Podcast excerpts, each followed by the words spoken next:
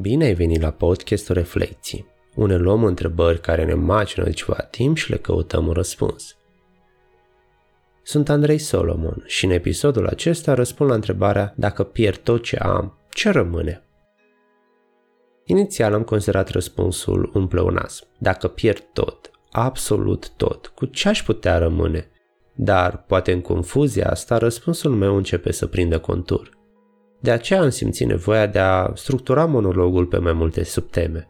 O să mă refer la pierderea locului de muncă, a părinților și ca să rămânem în sfera oamenilor apropiați, relații romantice, pierderea sau înrăutățirea sănătății, pierderea financiară și în cele din urmă a facultăților mentale. Pentru locul de muncă am sperat ca lucrurile să fie destul de simple. Cel puțin la primele joburi a fost destul de ușor să mă detașez emoțional și să zic că atât a fost pentru mine. Experiența pe care am acumulat-o a fost suficientă și a fost momentul să merg mai departe. Cu aproximație, aș spune că maximum șase luni primeam un job. Eram tânăr și vreau să învăț cât mai multe.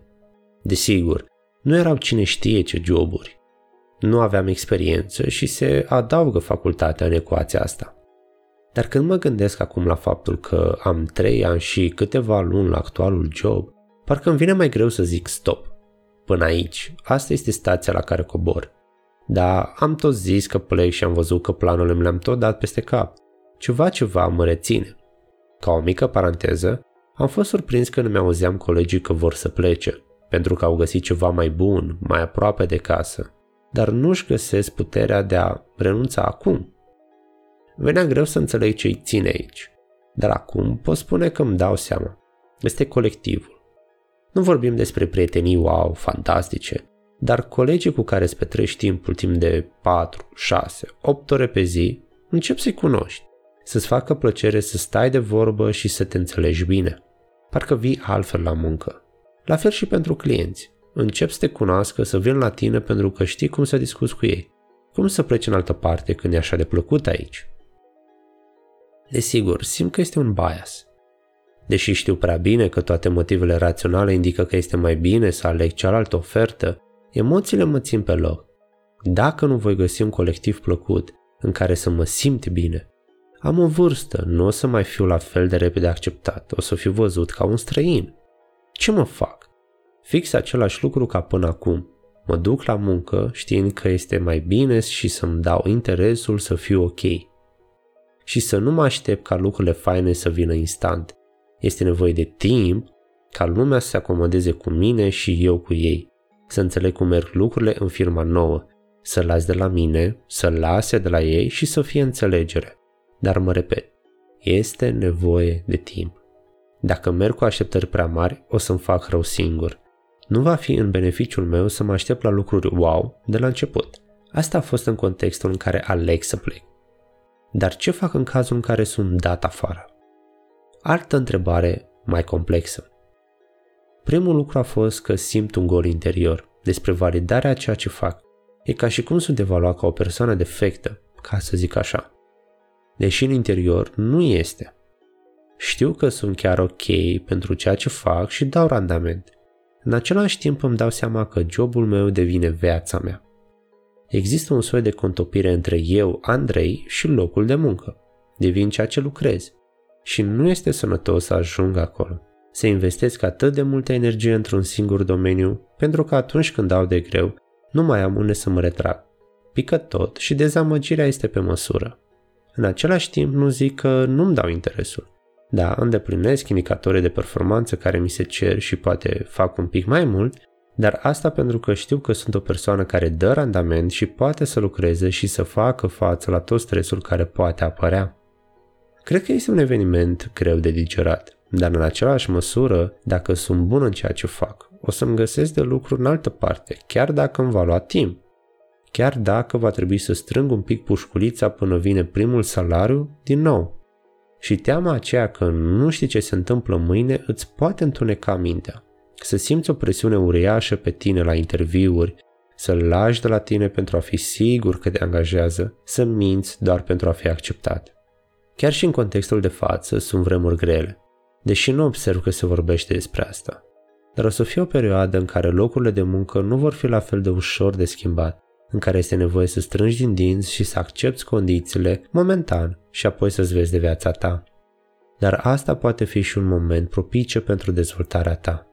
Să înveți cum să-ți recunoști emoțiile și să le ții în frâu, să nu le lași să-ți dicteze deciziile.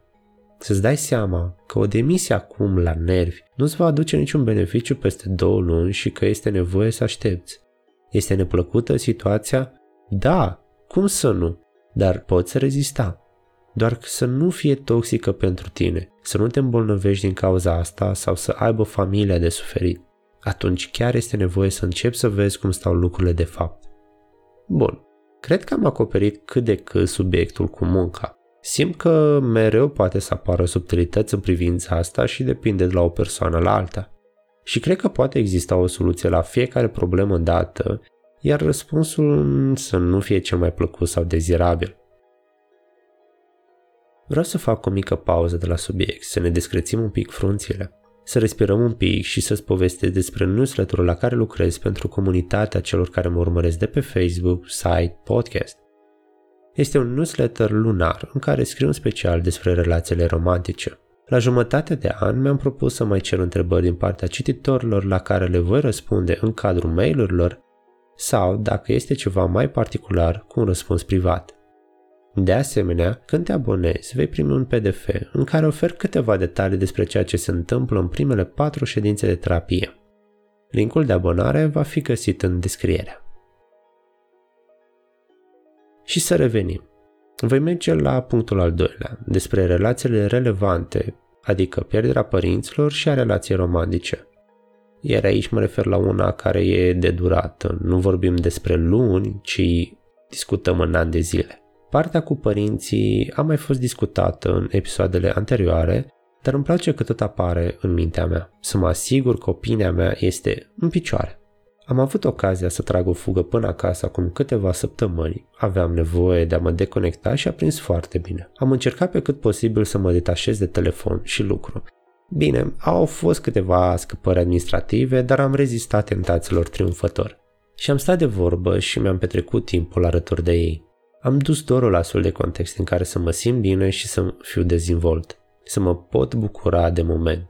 Iar plecarea a fost și mai și. Este interesant să-ți vezi părinții rar, să observi schimbările care au loc. Vorbesc despre sănătate, aspecte fizice, ceea ce mai pot face comparativ cu versiunea lor mai tânără, care încă rămâne destul de vie de când eram acasă. Să observi efemeritatea vieții și să-ți dai seama că nu vor fi mereu. Iar asta este trist dar și normal să se întâmple. Odată și odată se va întâmpla. Și nu vreau să mă lupt cu asta, dar vreau să mă bucur pe cât posibil de prezența lor. Drumul spre gară mă face să mă gândesc dacă este ultimul prilej de a-i vedea, de a sta de vorbă cu ei. Da, este destul de ilogic, ținând cont că mai au ani de trăit. Dar prima reacție a fost să fug de starea aia, de tristețea și lacrime care dădeau să apară.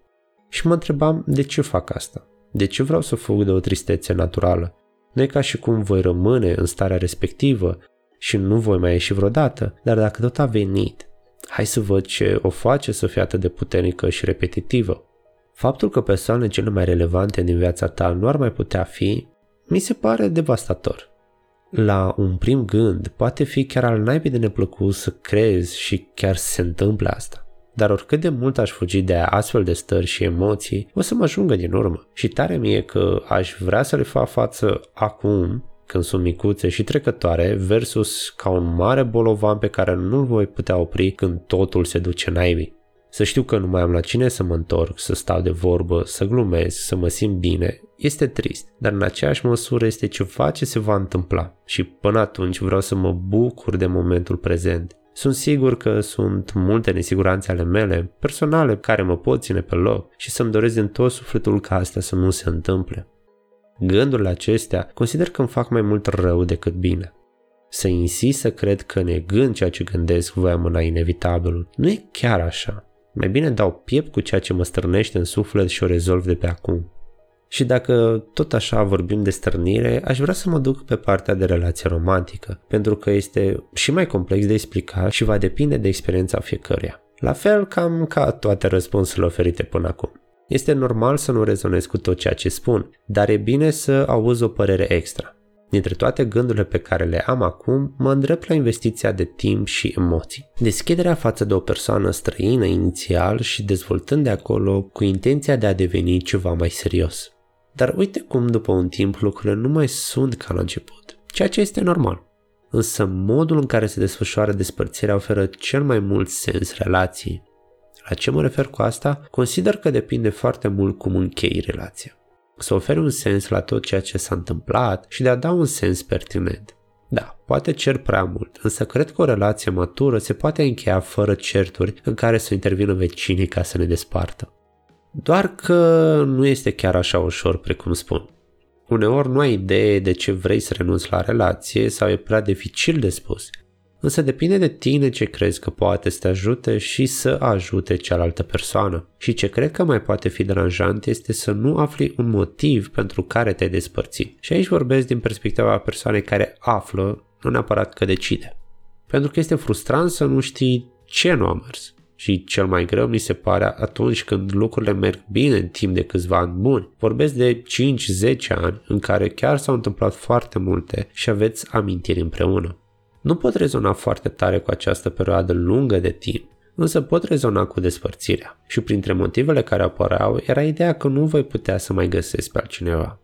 Era, nu este adevărat. Voi găsi, va mai fi cineva acolo, dar va fi nevoie să caut din nou, să fac față emoțiilor care sunt acum, să mă împac cu ideea, să cresc, să evoluez și să o iau de la capăt. O să fie frustrant să încep din nou. O să dai peste tot felul de persoane unele mai plăcute, dar indisponibile și unele mai neplăcute și foarte disponibile. Însă tu ești în cea mai mare măsură să iei o decizie de moment sau pe termen lung. Nu vreau să intru în discuții despre tipurile de relații care sunt acum, pentru că îi un ocean de alegeri, încă nu am opinie despre ele, însă cred că e mai bine să alegi ceva care să te ajute să-ți fie bine, sufletește, emoțional și fizic. Cam acesta este inputul meu în legătură cu pierderea. Sunt mulțumit parțial de răspunsuri și îmi dau seama cât de mult m-am lungit cu vorba și mai am de completat cu încă trei subteme. Voi face în felul următor. Împart acest episod în două segmente ca să fie ușor de ascultat și să ofere un timp de gândire pentru tine. Dacă ți-a plăcut episodul, te invit să te abonezi, să dai un like sau un share pentru prietenii tăi. Mă ajută astfel să ajung la cât mai multe persoane în mod organic.